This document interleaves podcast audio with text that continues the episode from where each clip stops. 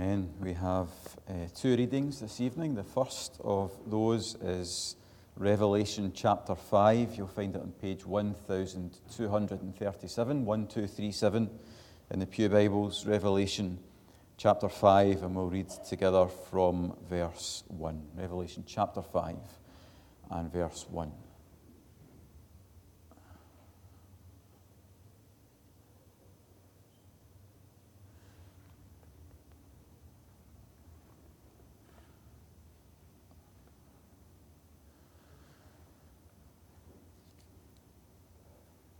Revelation 5, verse 1. Then I saw in the right hand of him who sat on the throne a scroll with writing on both sides and sealed with seven seals. And I saw a mighty angel proclaiming in a loud voice, Who is worthy to break the seals and open the scroll? But no one in heaven or on earth or under the earth could open the scroll or even look inside it.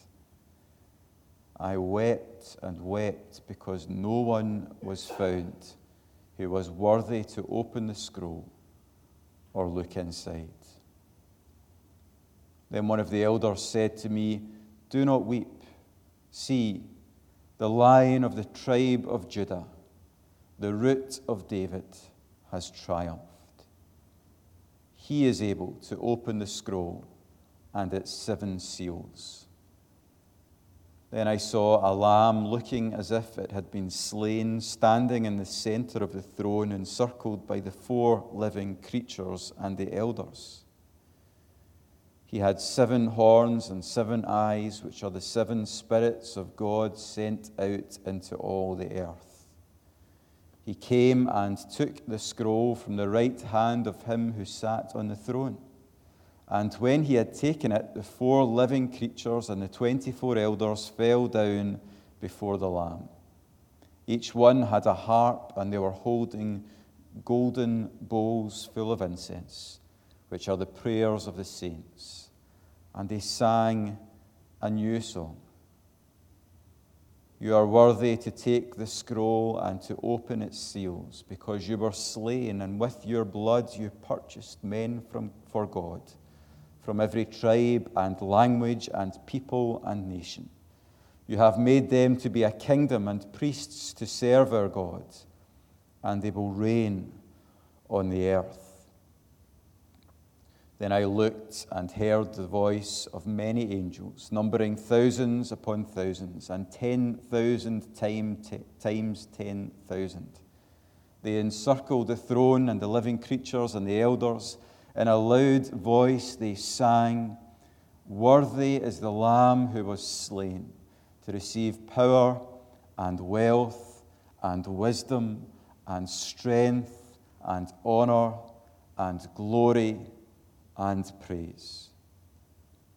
Then I heard every creature in heaven and on earth and under the earth and on the sea and all that is in them singing to him who sits on the throne and to the Lamb be praise and honor and glory and power forever and ever. The four living creatures said, Amen. And the elders fell down and worshipped. Amen. The second reading is from the book of Philippians, Philippians chapter 2.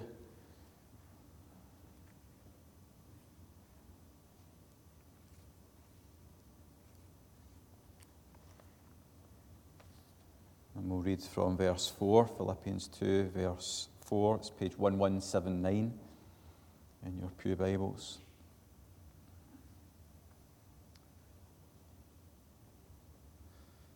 Philippians 2, verse 4. Each of you should look not only to your own interests, but also to the interests of others. Your attitude should be the same as that of Christ Jesus, who, being in very nature God, did not consider equality with God something to be grasped, but made himself nothing, taking the very nature of a servant, being made in human likeness, and being found in appearance as a man. He humbled himself and became obedient to death, even death on a cross. Therefore, God exalted him to the highest place and gave him the name that is above every name, that at the name of Jesus every knee should bow, in heaven and on earth and under the earth, and every tongue confess that Jesus Christ is Lord, to the glory of God the Father. Amen. What more up? Now, tomorrow, I'm not sure if you're aware of this or not, but tomorrow is a significant day because from tomorrow there are 14 weeks until Christmas. And the countdown will begin to begin. I'm not sure, that was met with a groan. Uh, I'm not sure whether you, uh, you're keen for Christmas to come or not, but I'm sure each of us have at least one or two things that we enjoy about Christmas. It's maybe the, uh, the nostalgia of the season, or the music, or the time off work, or the time with family and friends, uh, maybe the, the snow, the old films on television, the lights, the nativity service, carols by candlelight. We are, we're going to have a carols by candlelight service. Can exclusively reveal uh, this Christmas on Christmas Eve, a watch night service. Uh, maybe that's what appeals to you, what you look forward to when it comes to Christmas. Maybe singing the Christmas carols. Personally, I like the paradoxes of the incarnation which is maybe why I don't get invited to many Christmas parties. The paradoxes of the incarnation. We just sang about some of them. You saw the words on the screen behind me. A paradox, according to dictionary.com, is a seemingly absurd or contradictory statement or proposition which, when investigated, may prove to be well founded or true a seemingly absurd or contradictory statement or proposition, which, when investigated, may prove to be well founded or true. The paradoxes of the incarnation are, I think, wonderful. And genuinely, one of the things I look forward to at Christmas time is standing here or there and being able to quote some of my favourite quotes. I manage it every Christmas, so maybe Spurgeon. He says, infinite and an infant, eternal and yet born of a woman, almighty and yet hanging on a woman's breast, supporting the universe and yet needing to be carried in a mother's arms. Or maybe a more modern pastor, Sam Storms, he says, The Word became flesh, God became human the invisible became visible, the untouchable became touchable. The transcendent one descended and drew near. The unlimited became limited. The infinite became finite. The immutable became mutable. The unbreakable became fragile. Eternity entered time. The independent became dependent. The exalted was humbled. The more you think about these things, these truths, these uh, paradoxes of Scripture, almost the, the, less you understand them, the less you feel able to, to, to grasp them and to hold onto them. And for me, that's the way that the truth should be. It should always stretch us. We should always struggle to contain it. We should never encounter uh, the truth as it is presented to us in Scripture and think, well, I've got that. I can, I can tick the box and move on. Where the truth presented to us in that way, if I could fit the truth into my tiny brain and be comfortable with that and tick the box and move on, frankly, I would be a lot less inclined to believe it or to receive it as true. It's so great and it's so glorious that it should be hard for us to fully grasp hold of. And I think the paradoxes that Scripture present to us enable us to meet the truth with some measure of wonder and awe and humility. So, we're going to think about a great biblical paradox this evening. There we go. Wonder if you remember as a child the books that you read. I used to read a lot as a boy, and I remember reading through the Chronicles of Narnia. The Lion, the Witch, and the Wardrobe is the first book in the series. And they must have put it on like children's BBC in the 80s, so I can remember reading the book and then watching the programme and spoiling it for my wee brother and my mum, telling them what was going to happen. And I loved that book. I remember, uh, I think it's Peter and Lucy and their siblings stepping through the wardrobe into this wonderful foreign world. And maybe for you, you haven't read The Lion, the Witch, and the Wardrobe. Maybe for you, it was Alice as she fell into Wonderland. Or maybe it was Charlie as he stepped into the chocolate factory. Everything's normal, and then just a few steps, you're in this place that is utterly unrecognizable. I remember uh, quite literally as, as I, I read that book, I can remember the hairs on the back of my head standing up at the excitement of this world that these children had just stepped into. And it strikes me that that is how we should feel no matter what age we are that is how we should feel as we come to these chapters of the book of Revelation. As we come to Revelation chapter 4 and verse 1. After this, says the Apostle John, after this I looked, and there before me was a door standing open in heaven. This is a door into the, the fullness of the presence of God, a door into heaven. This isn't uh, make believe. This isn't a work of fiction. This isn't Narnia or Wonderland. This is reality. And you might expect the second half of chapter 4, verse 1 to be then the door was closed. But I got a wee tiny glimpse. Or then a, an angel came and ushered me away. But that's not what happens. Instead, there is a voice that says, Come up here. Come up here, and I will show you what must take place after these things. This is, remember, reality. Language might struggle to describe what John saw. You get this sense, I think, as you read Revelation 4 and 5 and other places as well, that whatever word John reaches for to try, try and describe what he has seen and what he has heard will in some way fall short.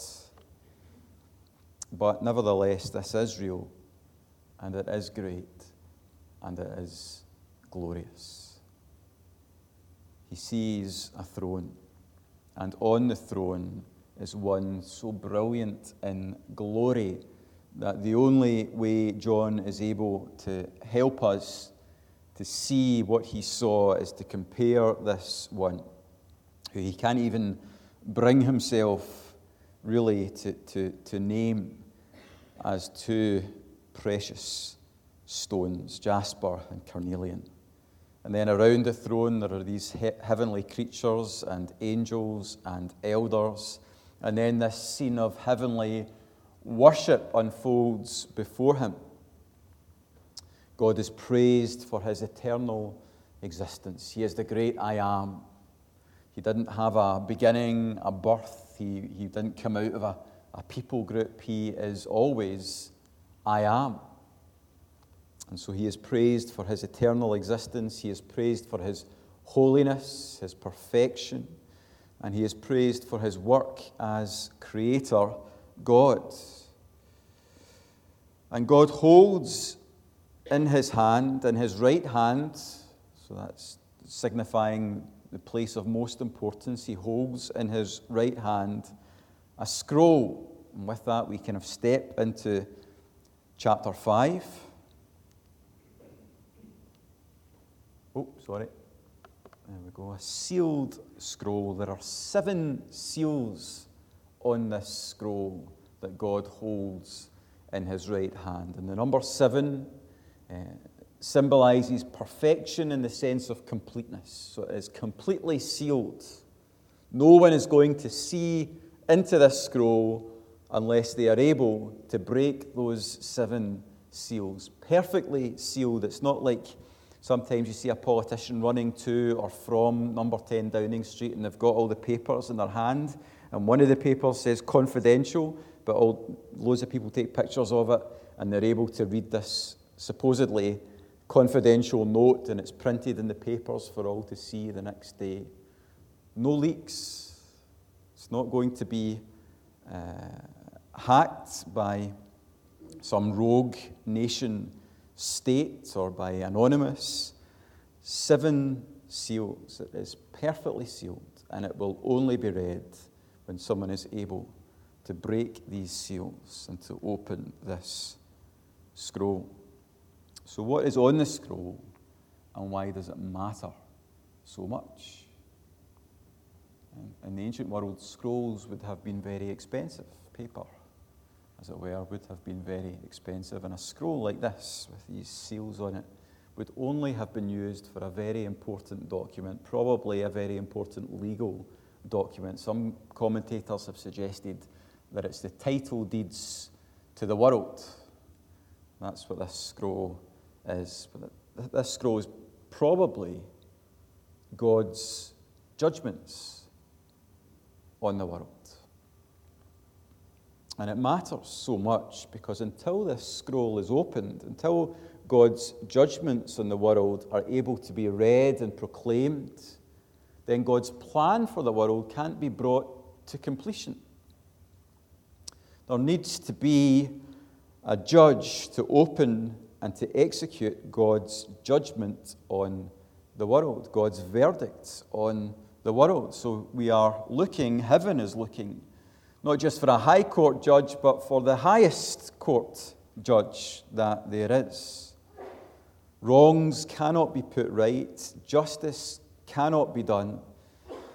Right and wrong, light and darkness cannot be teased apart until the seals are broken and the scroll is opened. Then I saw in the right hand of him who sat on the throne a scroll with writing on both sides and sealed with seven seals. Actually, it doesn't say that. It doesn't say, Then I saw in the right hand of him who sat on, thro- on the throne. It actually says, Then I saw on the right hand of him who sat on the throne. So you have the, this picture almost of, of God Himself holding this scroll out in the palm of His hand, almost inviting anyone who is worthy to come and to take it from Him, to break the seals and to open the scroll. And that is exactly what the angel announces uh, that heaven is looking for. I saw a mighty angel proclaiming in a loud voice, Who is worthy to break the seals and open the scroll? Who is worthy? Not who is willing, not who is wanting, who is worthy to break these seals and to open this scroll. And then two remarkably rare things happen in heaven. Firstly, there is silence. I don't know how you, how you picture heaven. There is a picture of heaven as being a very quiet place, a very quiet place with people kind of, it's quite ethereal, so everyone's floating about. Maybe now and then a, an angel floats past you quietly, strumming on a harp. But by and large, it's, it's very, very quiet. Maybe some classic, some Bach or something playing in the background, but it's very, very quiet. And you're floating about, nothing's really real. That's one picture of heaven. But it's not the picture of heaven that, that the Bible presents to us. When we read what Scripture says about heaven, it's presented to us as a very noisy place. There are shouts of joy and shouts of triumph and songs of praise and worship and adoration. It's a loud place. But here, heaven falls silent.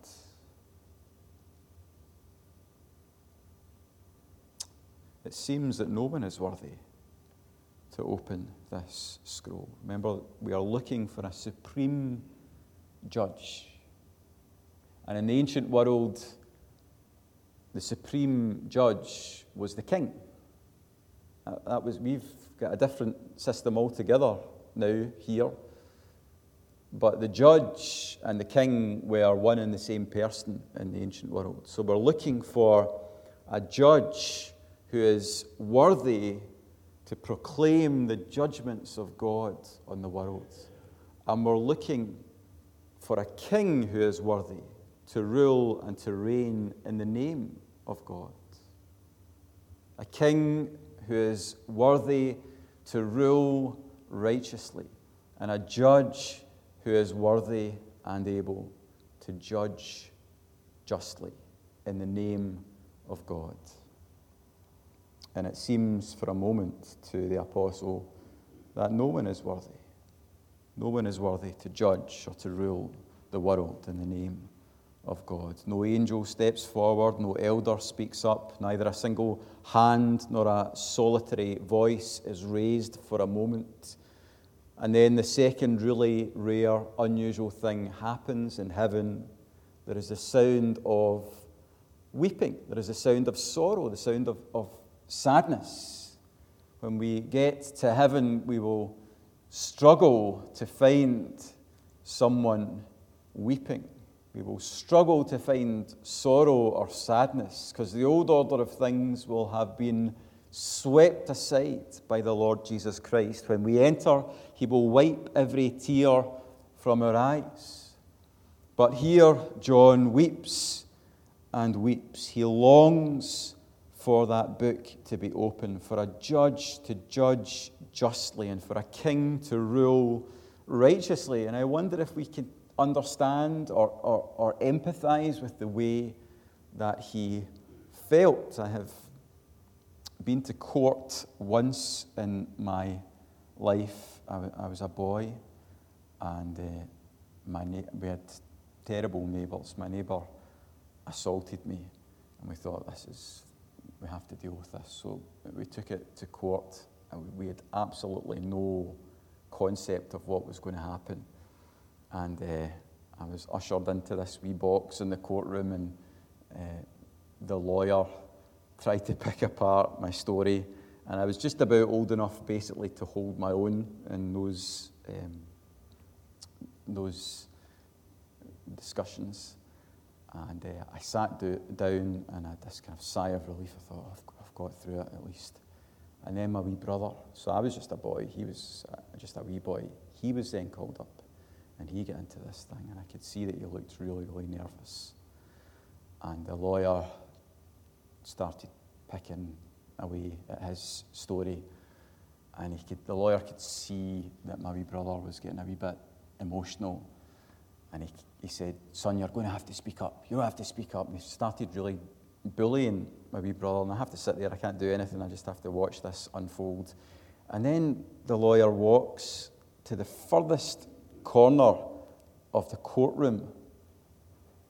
I mean, it's completely ridiculous because there's nobody away over there, but he walks right into the corner and starts saying to my wee brother, Son, if I can't hear you from here, then it's not good enough. And he gets my brother emotional till he starts to weep, and then he starts to try and pick apart this story. He just bullies, mercilessly bullies my wee brother.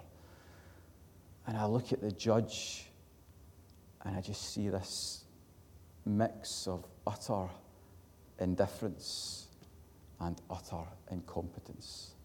And this case proceeds. In the end, justice is not done, and the guilty party walks away with a, a, a smirk and a swagger. And we go home, and we have to endure our house shaking with the sound of their party and their celebratory music uh, interspersed with shouts of swear words to us and terrible experience. And I, I tasted that day what injustice tastes like, the bitterness of injustice. And now, when I see or I hear of people who face worse injustices than I have ever faced, I try and remember what that felt like, what that tasted like. There were victims of abuse in the news again this week. I don't know if you saw that or not. Children who had been now adults, but they were children physically and sexually abused by people who were claiming to serve Jesus Christ. Will justice be done?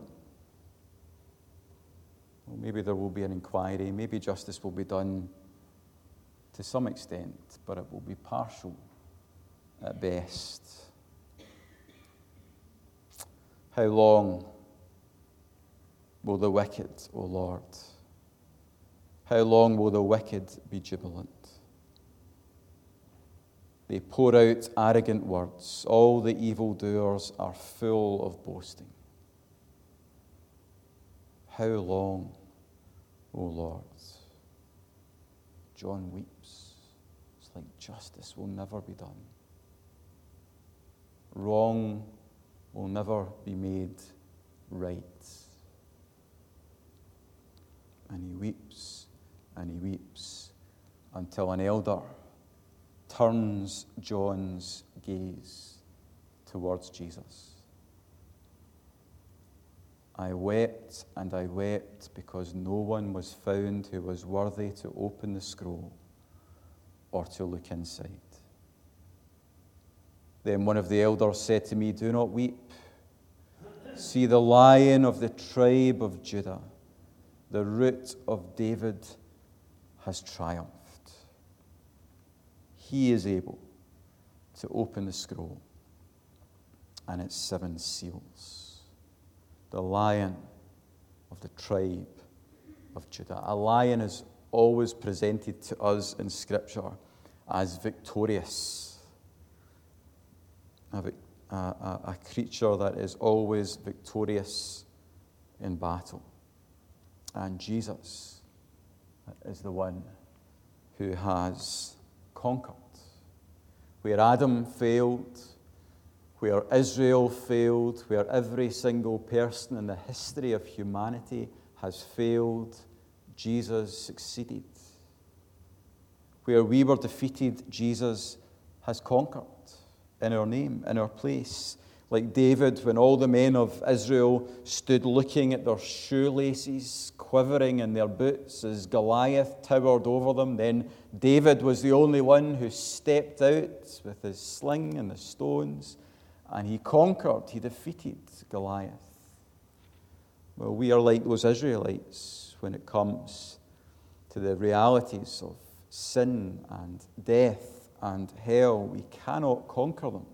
But Jesus has stepped out in our name and he has conquered sin and death and hell. He is the lion of Judah.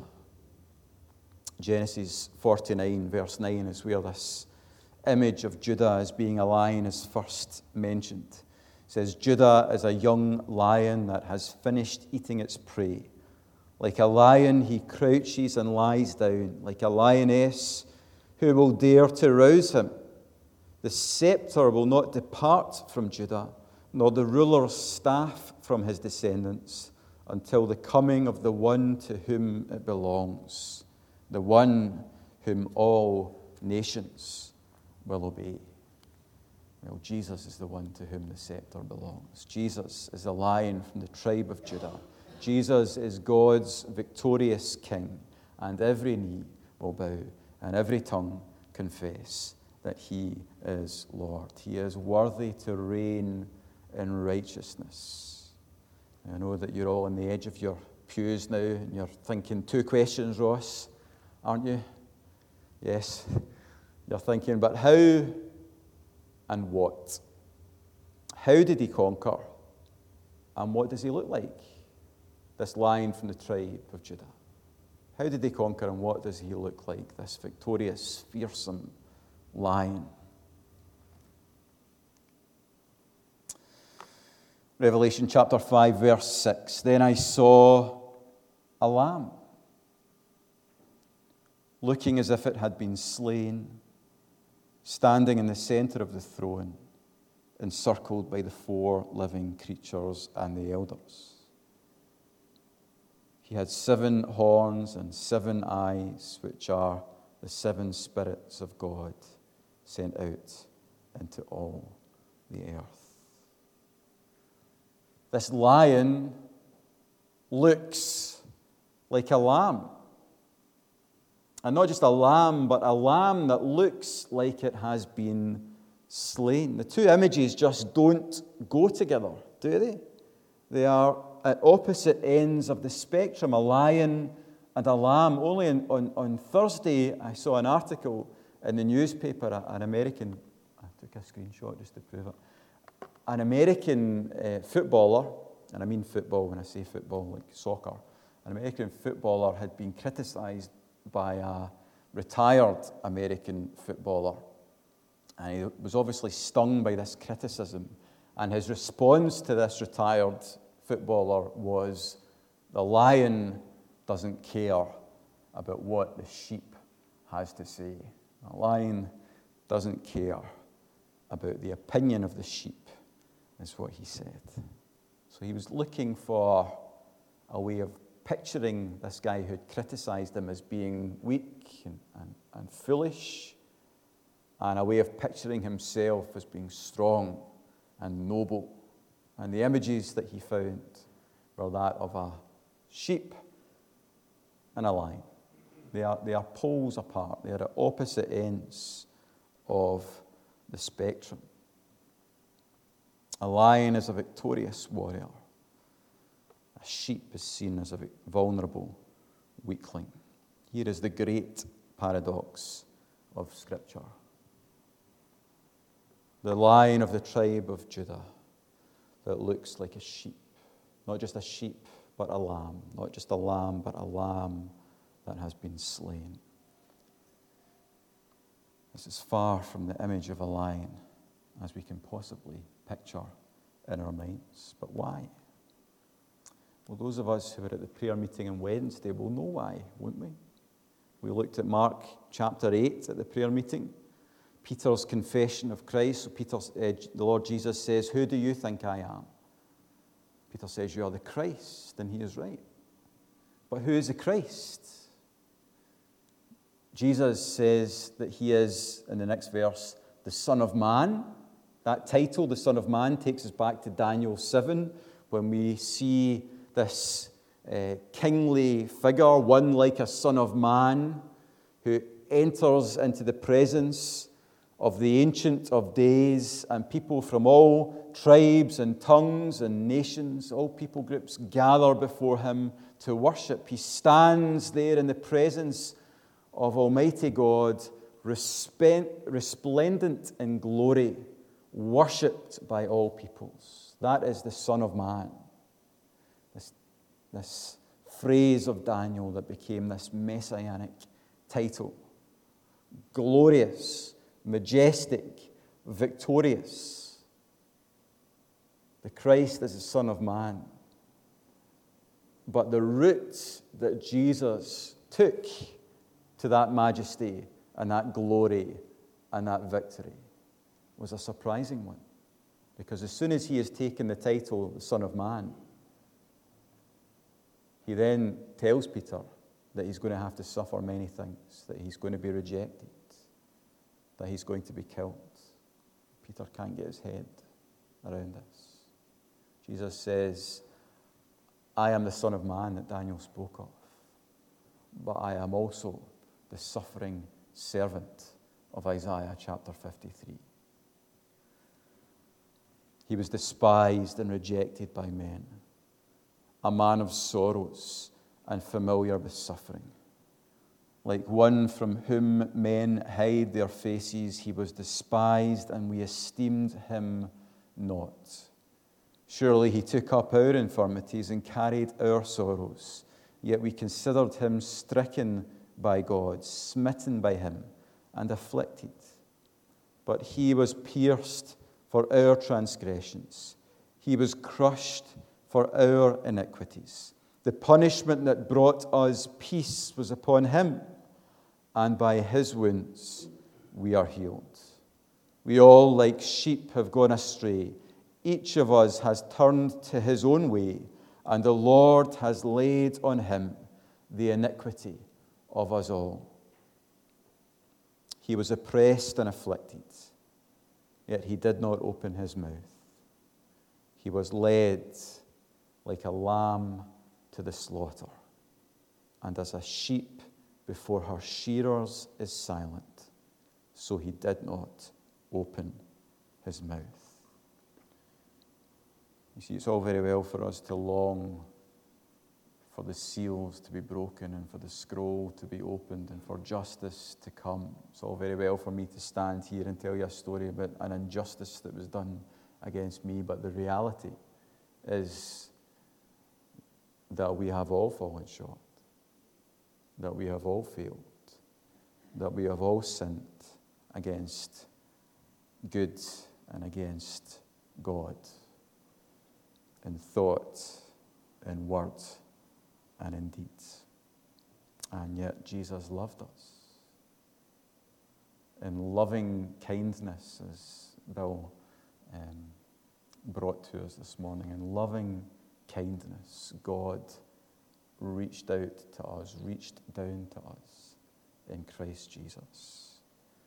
He humbled himself to step down into the darkness of our world to be rejected by his own people, to be mocked, to be subject to the injustice of a corrupt court, to be spat on, to be put down, only to be lifted up on a cross for our sin and for our guilt and for our shame.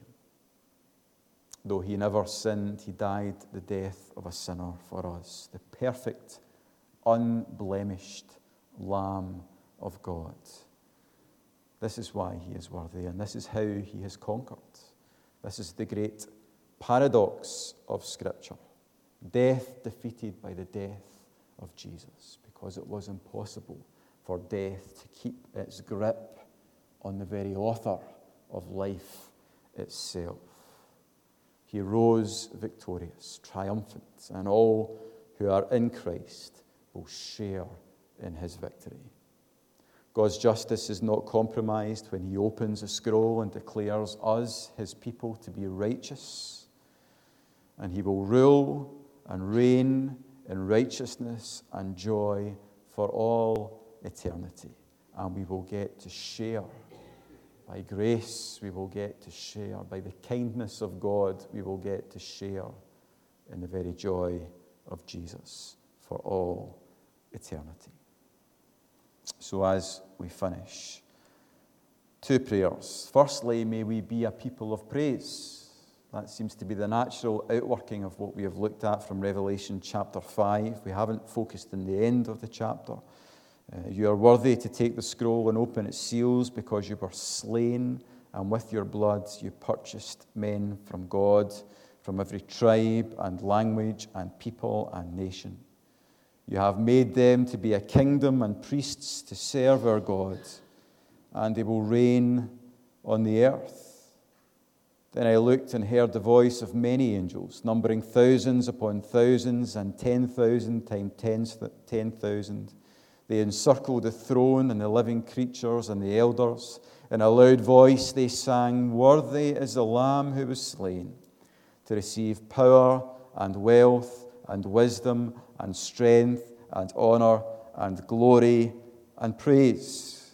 Then I heard every creature in heaven and on earth and under the earth and on the sea and all that is in them singing to him who sits on the throne and to the Lamb be praise and honor and glory and power forever and ever.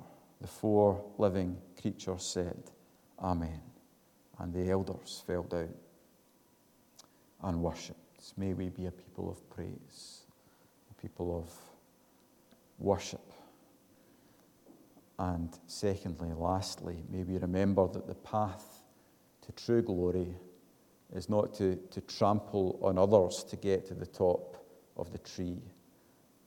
The path to true glory is to be kind, to be merciful, to be humble, to serve others as we look to the example of the author and perfecter of our faith, the Lord Jesus Christ, who humbled himself for us.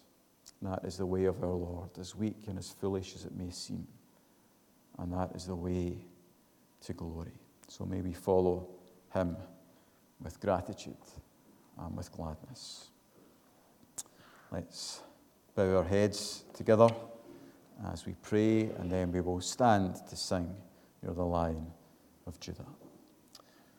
Father, we thank you for the image of the Lord Jesus Christ that we have been given uh, by the Apostle John in Revelation chapter 5. He is the lion who is victorious and conquering, the one who will reign and rule in righteousness. And yet, even in that image of Jesus as the lion, we have a hint at his humility. He is the lion of the tribe of Judah. He is the one who was willing to humble himself, to be born as a man, to, to be born into a people group. We thank you, Father, for the image of the Lord Jesus Christ as the Lamb who was slain for the forgiveness of our sins. Lamb without blemish, without the speck or the stain of sin. And yet, once again, in that image of humility and vulnerability, there is a hint at the majesty and the splendor of the Lamb. He is the Lamb with seven eyes, the Lamb who can see all things. And He is the Lamb with seven horns. He is the one who is not only all seeing, but all powerful. And so may it be our joy to get to know Him, to come to know Him more fully, to come to serve Him more faithfully, and to come to lead others to the feet of Jesus so that they might come to see His beauty, to worship Him for who He is, for what He has done and to receive from Him life in all of its fullness. Thank you, Father. We praise you and we pray to you. In Christ's name. Amen. We stand